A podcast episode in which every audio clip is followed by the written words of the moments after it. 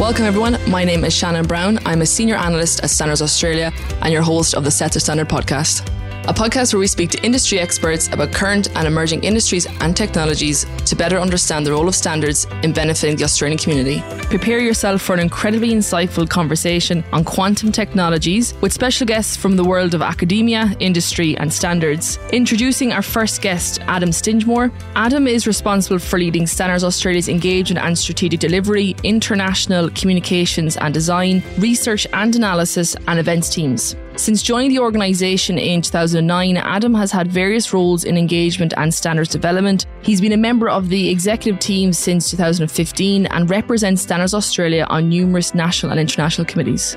Also joining us today is Associate Professor Nathan Langford, who is a former ARC Future Fellow, Associate Professor in Physics at the University of Technology, Sydney, and leads the Circuit Quantum Science Research Group, which works on experimental circuit QED quantum computing computing. He is a member of the UTS Centre for Quantum Software and Information and is also director of the new advanced prototype packaging facility being set up at UTS and New Sydney. Since the beginning of last year, Nathan has been heavily involved in the Australian and international JTC1 Working Group 14 on quantum information technology. We're also joined by Associate Professor Simon Devitt, who is Research Director at the Centre for Quantum Software and Information at UTS. His research focuses on quantum error correction and fault tolerance, the design of large scale quantum computing and communication systems, and the compilation of resource optimization of quantum algorithms. Simon is the co founder and managing director of HBAR Quantum Consultants and co founder of the new quantum startup Eigen Systems Pty Limited. And finally, we're joined by Professor Andrew Dzurak, who is an innovator and entrepreneur in the global quantum technologies ecosystem, leading teams in both industry and academia. He is CEO and co founder of Diraq, a full stack quantum computing company employing the Silicon CMOS quantum bits developed by his team at UNSW Sydney over the past two decades. He is concurrently a Scientia Professor in Quantum Engineering at UNSW Sydney, an ARC Laureate Fellow, and a member of the Executive Board of the Sydney Quantum Academy. On this episode, we explore quantum technologies, the challenges to achieving quantum at scale, and the many ways in which standards support and simultaneously keep up with the fast paced environment in which quantum is developed. Our guests also share their views on what is needed to achieve the vision of Australia's first quantum national strategy. Thank you all for joining me here today, and thank you, Nathan, for joining us virtually. I guess I will start off in terms of quantum and, and what it means for people. There is a substantial amount of activity going on in the quantum space. And for some of our listeners, Simon, who, who aren't familiar with quantum, what is quantum and, and quantum technologies? Right. So to try to keep this as, as short as I possibly can, everyone's pretty familiar with quantum technologies because we all carry them around. We all interact with them every day. Quantum technologies really sort of emerged in the 20th century. And there's three quintessential examples of quantum technologies that everyone's familiar with. The transistor, which is everywhere, literally. The laser, which you can say is largely responsible for the emergence of the internet or high speed global communications. The third example we always point to is MRI, medical imaging, being able to take pictures inside the body by manipulating through magnetic fields individual atoms and individual particles in the water in your body and the other soft tissue in your body. These three technologies really did define the 20th century. There's no doubt about it. They led to the digital revolution in computing and communications. And they are quantum technologies. The fundamental way that, say, a transistor works as a switch only occurs because of the quantum mechanical behavior of the atoms that exist inside a traditional silicon semiconductor.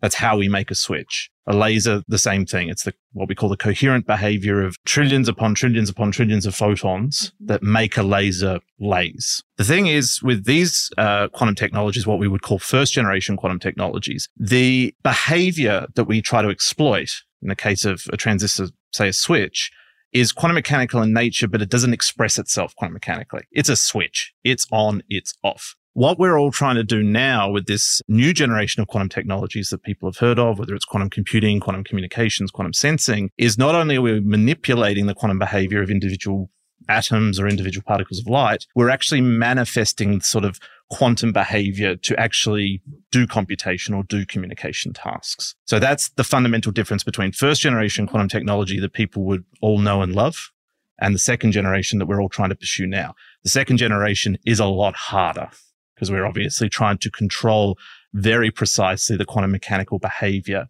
of individual atoms or individual particles of light. But we also think it's going to open up a similar revolution in the 21st century as the first generation did in the 20th. And then when we look at some of the key quantum technologies, I might throw this one to you, Nathan. Where are they being advanced today and what industries have the potential to benefit the most? Simon mentioned the three quintessential quantum technologies of the 20th century. The three quintessential quantum technologies of the 21st century, the second quantum revolution technologies are quantum computing, quantum communications, and quantum sensing. And one of the applications that I find most exciting is within the context of quantum computing, in particular, the application of quantum computers to the problem of quantum simulations. Basically, one of the first ideas in quantum computing came from or was reported by was started to be spoken about by Richard Feynman in the early 1980s. And he pointed out that complex quantum systems are really, really hard to simulate on a classical computer. And so much so that some things that you might want to do, even with the world's best supercomputers, could take tens of thousands of years to try to solve these problems, even using like the, the full capacity of supercomputing. But what he pointed out was that if you want to simulate the behavior of a quantum mechanical system efficiently, then you should use another quantum mechanical system. And that idea, the idea of being able to use a surrogate quantum system to model the behavior of another quantum system is the idea behind quantum simulations. And it's probably one of the most important currently known applications of quantum computing. And it could have applications across huge numbers of areas. As an example, uh, in pharmaceuticals, when it comes to designing drugs and identifying, diagnosing medical conditions and identifying how diseases work. A lot of that stuff at the moment has to happen in physical labs, trialing and trialing and trialing things over and over again. There's something called in silico quantum chemistry and modeling, which is basically trying to do it in classical computers. But as I just mentioned, they really break down very early on in the piece. The idea that you could replace a whole bunch of that testing and design process with uh, something like a quantum computer, where you could just simulate it on a quantum computer and do it much more efficiently, could have enormous impacts for things like drug design, vaccine development, uh, both in terms of speed and cost. And just one other quick example, all our food comes from stuff we need fertilizer to, to put the nitrogen back in the ground and give the nutrients to the plants that grow. That process is a century old process, which has kind of not really been able to be improved very much. But the molecule that uh, is at the center of that process, which is called the Haber process, the molecule at the center of that process is too big to be simulated on a classical computer. And if you could make some gains on how efficient that process for nitrogen fixation is, that's several percents of the world's global carbon output goes into making fertilizer. So if you could make some gains on that, you could have a big impact. Thanks, Nathan. And, and Andrew, is that something that, that, in terms of your view on what industries have the potential to benefit the most, do you have a similar or any different examples? Nathan's primarily talked about quantum computing. Just briefly, the other areas that were that in the quantum landscape are quantum communications and quantum sensing. So, uh, quantum communications offers the opportunity to communicate information with, in theory, perfect security. So, security hacking of data is obviously a very topical issue at the moment and will continue to be more and more of concern. So, quantum communications offers a pathway to provide, in theory, perfect security. So, that's a major application area which cuts across all of the economy. Quantum sensing there's a lot of uh, activity globally, in particular in Australia in this area. Quantum sensing has a range of applications in terms of, for example, navigation. It's particularly important for defense. Also, for example, for mining, for identifying ore bodies using advanced magnetic sensors that can be put up into space and do geographic tracking. Of all of those, the quantum computing aspects have the broadest applications and potentially the most significant ones. And Nathan talked about the major areas of simulation, which, and he gave the examples of chemical design, both for biological materials and also for chemistry, etc. Also added to that would be the design of new materials, lighter weight, harder materials that can make more efficient airplanes or cars or surgical instruments, whatever you name it. So the applications are enormous. Essentially, anything that where a new material or a new biological system can help technology or society as an application. I'll just add to that that those are the ones that are probably the most solidly agreed upon applications for quantum computing when it reaches appropriate scale. But there are other areas that are being explored. For example, quantum machine learning, where quantum computers can provide further enhancement to AI in certain classes of areas. There's also a lot of work um, being done on op- optimization and scheduling and so on that can be useful for logistics. A whole range of the application list is, areas. is endless. and in terms, and Nathan and Simon, you both partnered with Standards Australia to co-author a series of quantum white papers two of which focused on the need and challenges of scalability for quantum computing and quantum communication networks. I might throw to you, Simon. Where do you see the biggest challenge to achieving quantum at scale? I wouldn't say that there's any one. We're effectively re engineering computing and communications technology from the ground up. So, everything that happened in the development over the last 70, 80 years in the development of, of classical computing and classical communications, we to a certain extent have to do again if for no other reason than the resources that are already being used to make silicon chips or fiber optics are going to be continued to be used for that. And certainly at the moment, we've got a chip shortage. So I'm not sure that they're going to divert too many resources to do quantum. But there's also the challenge these systems do need to get big. Both computing and communications need to get very, very large. A lot of people sort of see that as a bit of a downside to quantum technologies. I don't, simply because we have to think of what we're competing against. I mean, classical computing and communication systems are really, really good at what they do. They don't push to the level that what Nathan was talking about in terms of quantum simulation, being able to model everything with inside a computer to whatever accuracy we want to do. Sure, classical computers can't get that far, but they are very, very good at what they do. And being able to compete with them using quantum technology, you know, we're not going to be able to do it with the equivalent of 10 bits or 20 bits. We're going to have to scale these systems up. And scaling these systems up means also developing the core infrastructure that's necessary to build the systems. As we talked about in report one on quantum computing, there's still a bit of a, a question within even the community itself as to what quantum computing is going to look like in the future. Is it going to be ubiquitous type technology like we already see with classical computers and phones? A lot of the primary assumptions of the industry is that that's what we want it to be. We want it to get, maybe it takes a long time, but we want it to get to the level where quantum computing technology is almost as ubiquitous as classical computing technology. But it could swing in the other direction. It could swing where these machines need to be so large and they're so capital intensive to actually construct that they might be more equivalent to the Large Hadron Collider in Geneva or gravitational wave detectors where we can only really build a handful of them. And then their value sort of comes in after that. And if you really have a lot of incentive and a lot of motive and a lot of finances to run particular simulations, you will get access to these machines or it'll be divvied up by governments and sort of portioned out.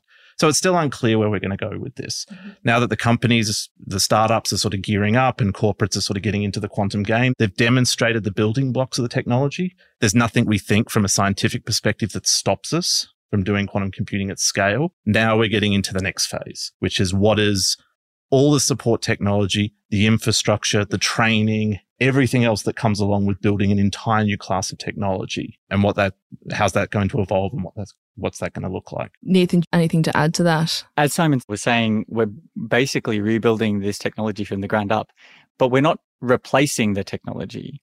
The point is to augment the existing technology because classical computers do a lot of stuff really, really well. The things that classical computers already do well, we are never going to be able, or very unlikely that we will be able to outperform those things using a quantum computer. And quantum mm-hmm. computers will always be much harder than building a classical computer. We have to focus, we have to, to always keep in focus the fact that the goal of the quantum computer is not to replace classical computers, but to target the problems that classical computers find really difficult. When we're talking about they have to get big, one of the big challenges associated with making a big quantum computer is the big classical computing infrastructure that has to go alongside it in order to run the quantum computer. And even just controlling the communication between the classical computer and the quantum computer is itself a massive challenge because if you've got a 100 qubit quantum computer, you probably have three, 400 cables going in and out of the cryogenic infrastructure that you have to send in all the control signals, for example. If you've got a million qubit or a 10 million qubit or a billion qubit quantum computer, then you've got to get that information coming in and out somewhere. And that's a huge amount of information that you have to navigate and, and where that comes from and where we create it. There are some big challenges there. Andrew can talk to one of the ch- challenges. I think they just had a, a, a, big result a year or two ago with doing some of this electronics at some low cryogenic temperature scales, which then takes some of the load on taking information in and out of the fridge. Scaling up is a big challenge. And one of the things is I think that there's a growing feeling in the community that we won't be able to get real economically useful applications from quantum computers until they're big and until we solve problems like quantum error correction and, and reach fault tolerance. There's this intermediate era called, they call it the NISQ era, but you know, there's this intermediate regime and people are working very hard to try and find out, is there an interesting application that we can find in that space? And probably it seems like there's a consensus building that no, we need to go for the long term. And that's okay because the long term payoff is huge. So this is the thing with developing technologies. This is a challenge with quantum computing because it has a long development timescale, but it has a massive payoff. So it's still worth putting in that effort. And it's also one of these things like you can't just say, oh, well, we'll, we'll sit back and wait. And then 20 years when things get closer, then we'll start. You'll be behind. We need to be in there from the start Otherwise, you'd just be left behind. Thanks, Nate. And in terms of that industry perspective, what, what are your views on the needs and, well, the, the challenges, apologies, for scaling quantum technologies? Yeah, first, I just wanted to clarify the definition of big because people are, both Simon and you know, Nathan have commented on that we need big quantum computers. What we need are big numbers of quantum bits. Okay. Okay, so we need large numbers. It's uh, commonly estimated that in order to attack some of those exciting problems that Nathan talked about and I touched upon, that you're going to need many millions of physical quantum bits. So that's what we mean by big. I now have to declare a particular commercial interest of our company. Our company, Diraq, is focused on a particular technology, silicon based quantum computing, which uses standard silicon chips. So the whole focus of our company is to make a quantum computer that is comparatively small, okay. but mm-hmm. with millions and ultimately billions of these quantum bits in a compact unit. So one of the challenges that we see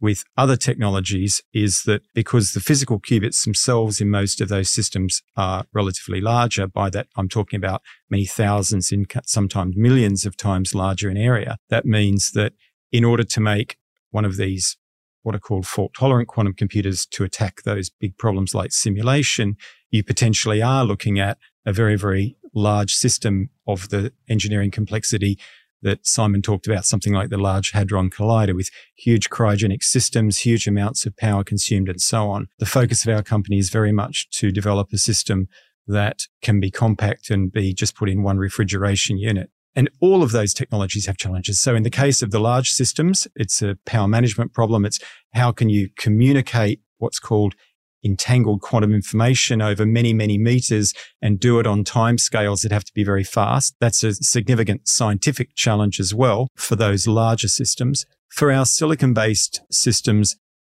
we have our own challenges. We, we have to be able to engineer these chips in such a way that we can manage all of the operations while maintaining heat and power management on the chip. Because although uh, Nathan mentioned the fact that a few years ago, we had a breakthrough where we showed that we could operate our qubits at about an order of magnitude higher temperature than most solid state qubits. The other, for example, superconducting qubits of the type that IBM and Google and others use. So we show we could operate at a significantly higher temperature, which then allows you to integrate conventional electronics uh, with those qubits, which is important for running the error correction. Nevertheless, it is still an engineering challenge. There's, there's very significant engineering works that have to be done.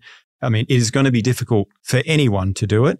Obviously, you know, we're a company that decided to take on that challenge, as have others. And in terms of then looking at the challenges and I guess where standards can play a role in, in supporting the industry, Adam, how might standards support the scalability of quantum technologies and how do we ensure that standards um, that we avoid standardizing prematurely? That's a cracking question, Shannen. Thank you. Before I answer that directly, I think there's four areas of work that we're involved in at the moment, right? So the, the points made by Simon and Nathan in some of these areas of technology, it's additional work on top of work that's been going on for a long time to sort of get us ready for the next phase. Is a really important piece of work just starting now that I know Nathan is very deeply involved in around terminology and definitional stuff at an international level. So unless we're able to speak the same language globally, it's going to be very hard to take steps forward.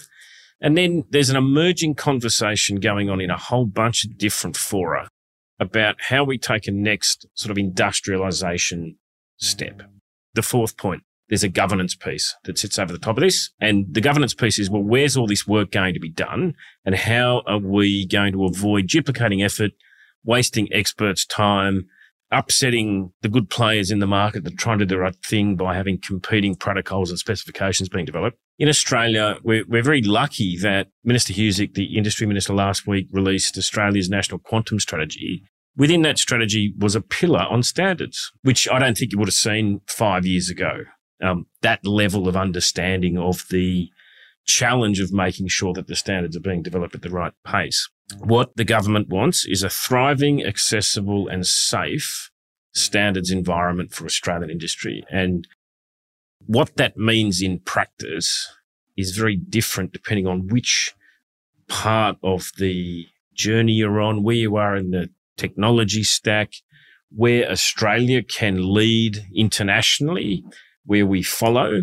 But the one thing that we're very focused on at Standards Australia is making sure that we, first of all, don't get in the way of the rollout of this technology, but then secondly, making sure that Australian experts and companies are very well positioned globally because we're not developing quantum computers for Australia. Quantum computing is being developed in the world and we need to make sure that we're part of that transition. Thank you, Adam. And, and I guess, Simon, in your view, how my standards support the scalability of quantum technologies? With computing, it's an interesting question because at the moment we do have a variety of different systems being developed. So I always like to say it's everyone might remember the old Intel versus PowerPC or the Mac versus Windows game. Um, in quantum computing and quantum technologies, it's a little bit different. We've got nine hardware systems that are under development that have received significant funding globally. They're all completely different from each other. Andrew's systems are based on silicon spin qubits. There's there's quantum architectures out there based on particles of light. There's quantum architectures based upon electrons floating on a pool of liquid helium. How standardization works across those many, many different systems, I don't think is, is going to be understood until we sort of see the sort of natural whittling away as some of these systems grow and we figure out which ones are going to scale faster, cheaper, more easily than, than some of the others. Where standardization, I think, is, is should be making an impact right now is communications, definitely, because we're starting to see nascent products hit the market. Um, and communications always needs standardization. I mean, you want two people to start talking to each other, or you want to develop a machine that's talking to something here and talking to something else over there. You want to be able to, to standardize how that interface happens, but also in the software space. So there's a lot of work being done in quantum software. I, I work at the Center for Quantum Software at UTS. We're already seeing software packages deployed and sort of de facto standards on the software side is already already emerging. So a lot of companies that do software research, they put out these packages or languages where they're sort of just already just becoming de facto standards within the field. But that's the kind of thing where standards can have a real impact now is software and communications. Computing, I think we're going to have to wait a little bit longer. Okay. And see okay. exactly how do the systems evolve? How are they going to be integrated in with classical cloud systems, et cetera, et cetera. From an industry perspective, where do you think the standards can support in the scalability? I'd largely agree with what Simon's just said. Let me just emphasize I'm not a standards expert. um, and so I'm coming in colder than others on this particular question. I think that I agree that getting the language and the definitions is important. I mean, at the moment, for example, there's a lot of hype out there in the market and in the industry, and it's important for customers, governments, and users to be able to know, you know, what you know, what is a qubit? What do we mean? What do we mean by the error rates? What can usefully be done? I think it is important that there is an agreed definition of these things to to avoid people, you know, potentially being fooled and making poor decisions. As Simon said, there is still no definite pathway on what is going to be the dominant hardware technology that's going to be used. Obviously, our company believes it's going to be silicon, but that's our view. But we need a community. So I think it's very difficult to standardize on the specific hardware. But as Simon said, at the upper layers of the stack, the software, the operating systems, etc., that is areas where standardization can begin to be used. I think that it needs to be done very thoughtfully. I know that from speaking earlier to some of the team here at Standards Australia that there is a, a desire to make sure that anything that's done is done with broad consultation from the industry and the and the scientific community to make sure it's done in a way that enhances the development of the industry and doesn't slow it down. But yeah, I think that the software standards and also making sure that hardware providers are able to interface with software providers in as simple a way as possible without barriers. And, and so that is where certain standardization can assist. But again, it needs to be done in a way that doesn't create either anti-competitive mechanisms or also damage the prospects of companies who are trying to develop it. Nathan, is there anything that you can add to that? So one thing I think in the hardware space, I think there is one area that standards can start to play a role, especially as the industry starts to grow. People who have been doing experiments in quantum technologies for the last 20 years are very familiar with this idea that you have to build your quantum computer out of something. And most of the time, you have to build it out of existing technology and plugging bits together, or at least you have to use existing technology very extensively. Problem is that the requirements on those technologies that we have are often very different, sometimes substantially more strict than the requirements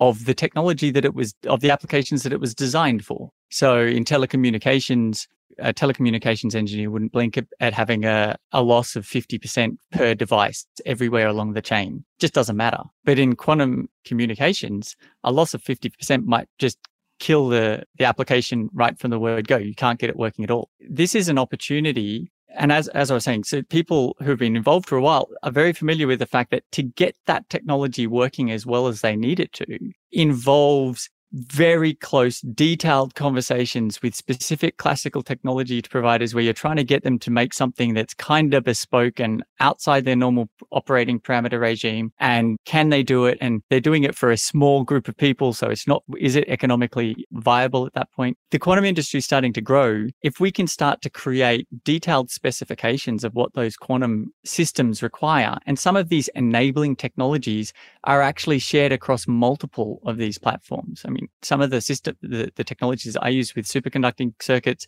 very similar to some of the things that Andrew uses with his silicon processors. And if we can start to specify our requirements for that in such a way that the classical technology providers, these enabling technologies can start to meet our requirements more easily, that could really help the development of the hardware go along. But as Andrew said, you've got to do this in a careful way and you don't want to inhibit innovation and so forth. And so there, I think there are kind of two guiding principles for what we need to do at the moment. The first one is that companies generally have their kind of economic value proposition. This is the intellectual property that they make their money on. And the first guiding principle is that one of the easiest ways to make good standards now that will get lots of buy in is to look at standards that work in areas that are not where companies are making their money like that are enabling areas, facilitating areas that are not critical to the product they're trying to sell.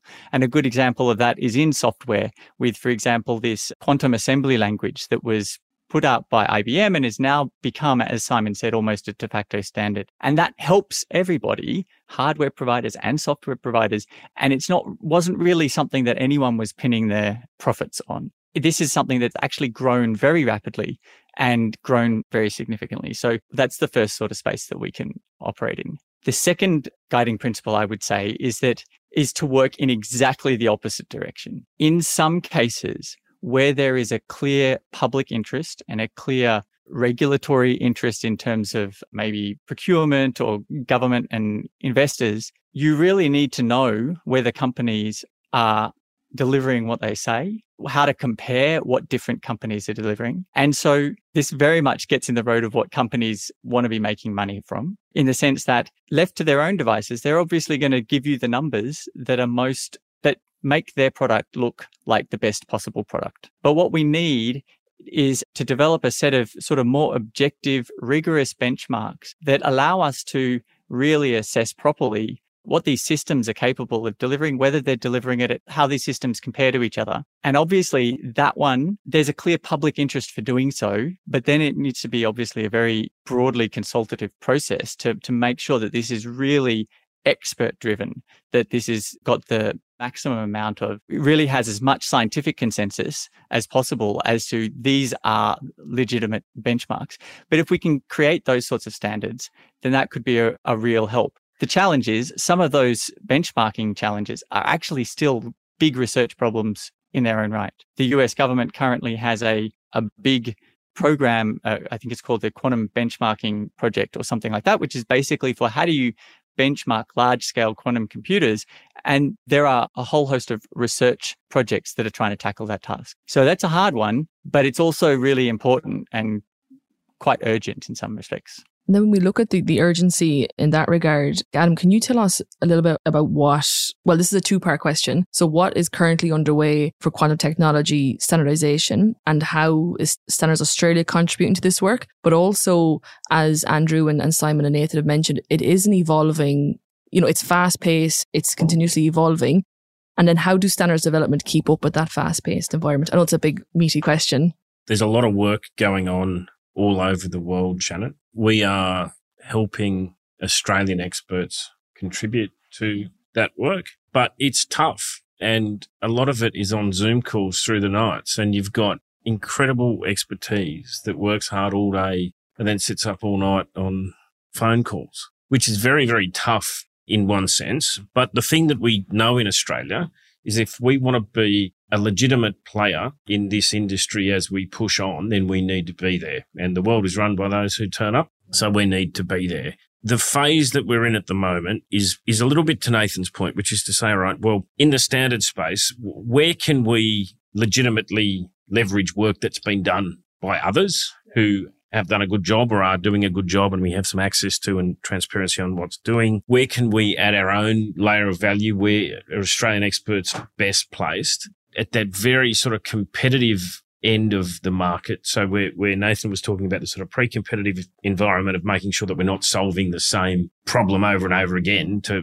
98% of the same. How can we make sure that we're setting Australian industries up to be a global competitor by getting ahead on some of this stuff? In summary, I think the trick here for us is number one, to make sure we have a transparent process, an open process, and an accessible process to the industry here in Australia, including, you know, people who are very, very busy, right? We need to make it easy for people to contribute and, and understand what's happening. The next point is that we need to make sure that the work that we're doing is leading to some outcome that will take the industry forward. And then the last point is to make sure that we're working as part of this global system because my, my point before, and I'll make it again, we don't want to have a quantum computing industry in Australia. We want the Australian industry to be contributing at that global level. And we need to make sure that we don't unnecessarily put barriers in the way as we set this up. Adam, you briefly touched on the Australian government's national quantum strategy earlier in the discussion. And I'm really keen, because it's like Adam said, it was released last week. I'm really keen to get all of your views in terms of how we realize the, the objective that, that was set. So I have it here that it's by 2030, Australia is recognized as a leader of the global quantum industry and quantum technologies are integral to a, a prosperous, fair and inclusive Australia. I'm keen to get everyone's views on what you think from your perspective, be that standards, industry, academia, what is required to realize this vision I might start off with you, uh, Simon. I should disclose I'm on the National Advisory Committee, so I'll, I'll, choose my words carefully. Otherwise, the chief scientist is going to yell at me. I mean, Australia obviously has been a leader in the early development of quantum technologies. We were one of the first nations uh, to invest significant research funding into quantum computing, stretching, you know, at least targeted towards quantum technology. We started in the late 90s, but as has been pointed out in the National Strategy Report, the history of Australian physics that is related to quantum goes all the way back to the 50s. Right now, we've released the uh, initial sort of strategy document it's really going to hopefully set an ambitious goal yep. for Australia. We've got a lot of nations. If you look at the UK, you look at Germany, they're on their second or third round now okay. of sort of national strategies. The, the British have just earmarked two and a half billion pounds, and that's sort of their second or third go around. Oh, wow. Um, when it comes to funding massive projects in, in quantum technology development, the Germans have just announced another three billion euros into quantum technology development. So the bar has been set high for Australia. Obviously, we, we don't have the, the, the GDP or the size of these nations, and we didn't need to 20, 30 years ago either. If we do it strategically and we do it pushing up against our strengths and finding where those, those nascent places are for us within a global quantum industry, I certainly think we can we can maintain our standards and and actually be part of the ecosystem rather than just be customers of it. But we'll have to see how that evolves over the next six to eight months, both from the federal level and the state level. But you know, I'm quietly confident that we'll we'll meet the challenge of of actually being able to to stay within the game as everyone else is dumping a hell of a lot of money into this. Yeah. And Andrew, from that industry perspective, what what, what do you think is required to to realize that vision? I think people are aware of the National Reconstruction Fund, which is a $15 billion fund to help manufacturing and advanced manufacturing in Australia. So that's passed Parliament now, and currently they're configuring it with the advisory committee and so on. Of that $15 billion, 1 billion has been earmarked for a thing called the Critical Technologies Fund. And these are technologies of considered of strategic importance uh, for Australia. And the Minister Ed Husic made pretty clear that quantum technologies is definitely very high up on the list in that critical technologies fund. So the aim of the NRF and, and the Critical Technologies Fund is to provide finance in the form of equity, direct equity investments, loans, etc., into companies that are in these areas of critical technology and manufacturing. So I think for our industry, I can certainly say from our company Diraq's perspective, that is a really, really important mechanism that's been put in place where we're eagerly awaiting it to be implemented and for opportunities to arise for strategic investments in areas, in particular, obviously, for the mm-hmm. quantum industry. Moving to the national quantum strategy. The two are linked, but the national quantum strategy obviously is very, very focused specifically on yeah. quantum. And Simon, as, as he mentioned, is on, on that national advisory group. I think that it's been put together very thoughtfully. Cathy Foley, chief scientist, did a wonderful job of really being super consultative. There's, you could not fault the consultation process. Everyone had a chance to put input. We put input in from Diraq, and I know most universities, academics, companies did. I believe it's an excellent strategy. Of course, the question is the strategy is great, but mm-hmm. there will have to be some finance backing up the implementation. I mean, the minister has said now on a few occasions not to expect a lot of extra money for that. I do think that there will have to be further investments separate from the National Reconstruction Fund. So Simon specifically mentioned, for example, the investments that are going on in Europe. So Germany, three billion, the UK, well over, you know, a couple of billion. France has also got mechanisms. If we look at just the Germans, for example, over the past year, they have invested of order $1 billion in projects, which is drawing in both German companies, but also foreign companies to build quantum computing systems in Germany for the German government to have them on German soil and to have the capabilities in Germany. I do believe that, you know, Australia needs to look at having that sort of an effort in Australia as well. Obviously, it can't be exactly the same scale. We don't have the same GDP, yeah. but if we do it proportionately, there is an awful lot that can be done in Australia. And, I, am not just talking about quantum computing. I, the other area, quantum communications, quantum sensing are all areas that should have investment. But, but certainly given the fact that Australia in many ways is one of the global birthplaces of quantum computing. This is an opportunity that we must tap in quantum computing. And I do think there does need to be further investment. I'm very conscious that the government is treading a tightrope at the moment, not wanting to put up inflation, etc. So it's a difficult business. I hate saying you need more money, but unfortunately, it's the reality. No, for sure. And, and Adam, I guess then from that standards lens, what do you think? Because standards play is one of the key themes within the national quantum strategy. What do you think is required to, to realize that aspect of the strategy? from industry and from uh, universities and from government is is a, a real sense of collaboration and camaraderie that we're all in this together. Not doing dumb things, Shannen, is something else. That always helps. yeah, and and I think sometimes you know everyone gets excited, and I'm talking globally here. I'm not talking about in Australia, but everyone gets excited about the next shiny thing, and then 18 people start to try and solve the same problem. Where to Nathan's point before, all we need to do is to solve the problem, right? It's not a competitive play. Being really, really strategic about how we're working with others, I think is the next element. Making sure that Australia remains a part of this industry as it evolves would be, have to be a focus, right? We don't want to be a customer. We want to be a player here in Australia and just keeping that focus and to Andrew's point, investing as we need to will really help us get this done. And of course, just remember, Shannen, that standards don't sit there alone, right? They're part of this industry evolution. So we need to make sure that that's not forgotten or boring work that people do in back rooms, that it's actually part of this play as we push through. I guess, Nathan, finally, in your, in your view, what's required? One of the reasons why Australia's quantum computing community and quantum community more generally was so advanced is because of early investment. And it's also because as a community, we had pretty remarkable interaction between researchers across the country working in this space. Like I went to my first conference with Andrew, I think in t- the year 2000, maybe uh, or or 2001 at the latest. Must have been about five, like we were... Nathan. I was already an old man. like th- there was a massive amount of communication going on between the different people in the community back then. And we're still being collaborative today. The Sydney Quantum Academy is a very collaborative effort amongst the organizations in Australia, in Sydney, particularly for educating people. But we have to be conscious of the fact that as Simon said, over the last five years or so, a bit longer, um, some 10 years in some cases, countries around the world have been creating national quantum strategies.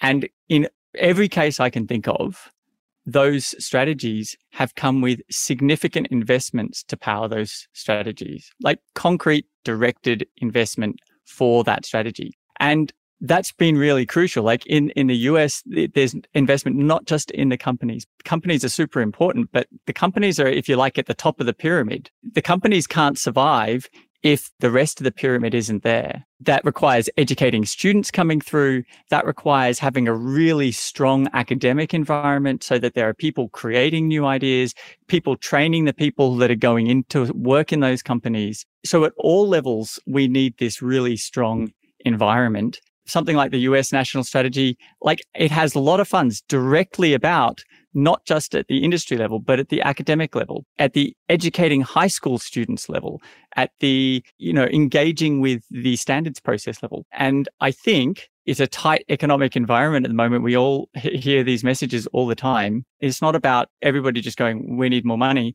It's just a simple fact that if we don't try to increase our investment to be able to grow the community here, then we just won't be able to keep that standing. We were really one of the world leading countries. We're now coasting a little bit and other people are taking off. And if we don't take off with them, we're going to be left a little bit at a standstill. And that's the challenge. And so I think in order to really make Australia a recognized leader of the global quantum industry by 2030, we need to be thinking, well, how do we significantly grow the community, not just create new startups because new startups don't pop out of nowhere. We need to, how do we create the ecosystem that leads to them?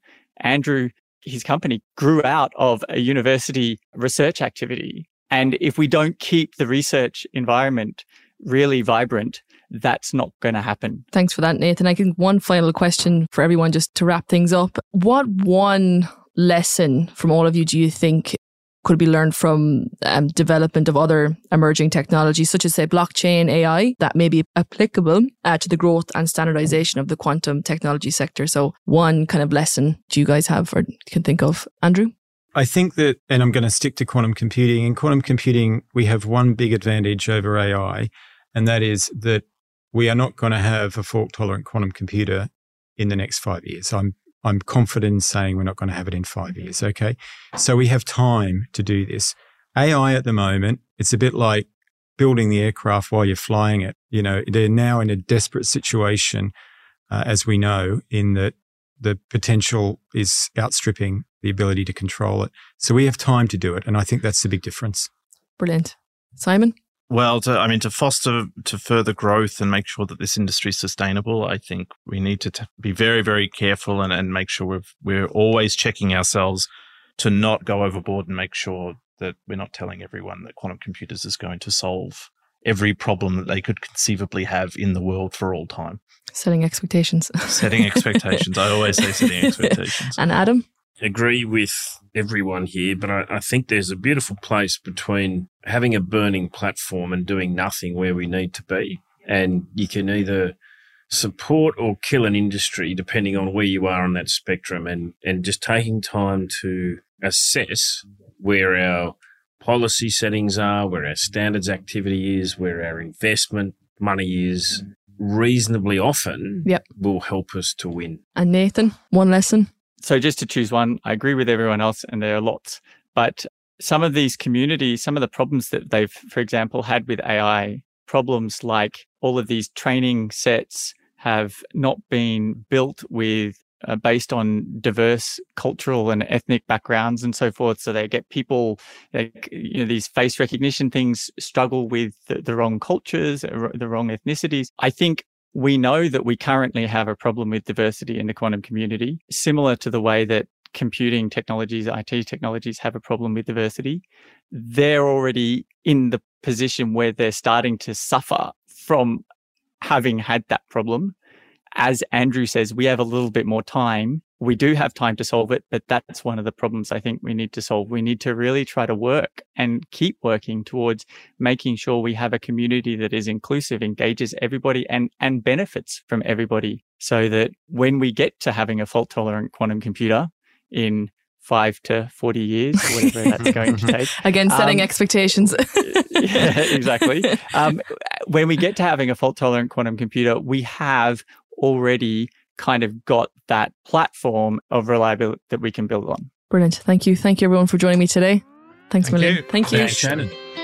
I want to thank our guests for providing us with great insights into the world of standards and the need to adapt to ensure we remain relevant in areas such as critical and emerging technologies. Check out our show notes if you want to learn more about the role of standards in critical and emerging technologies and the standards development process.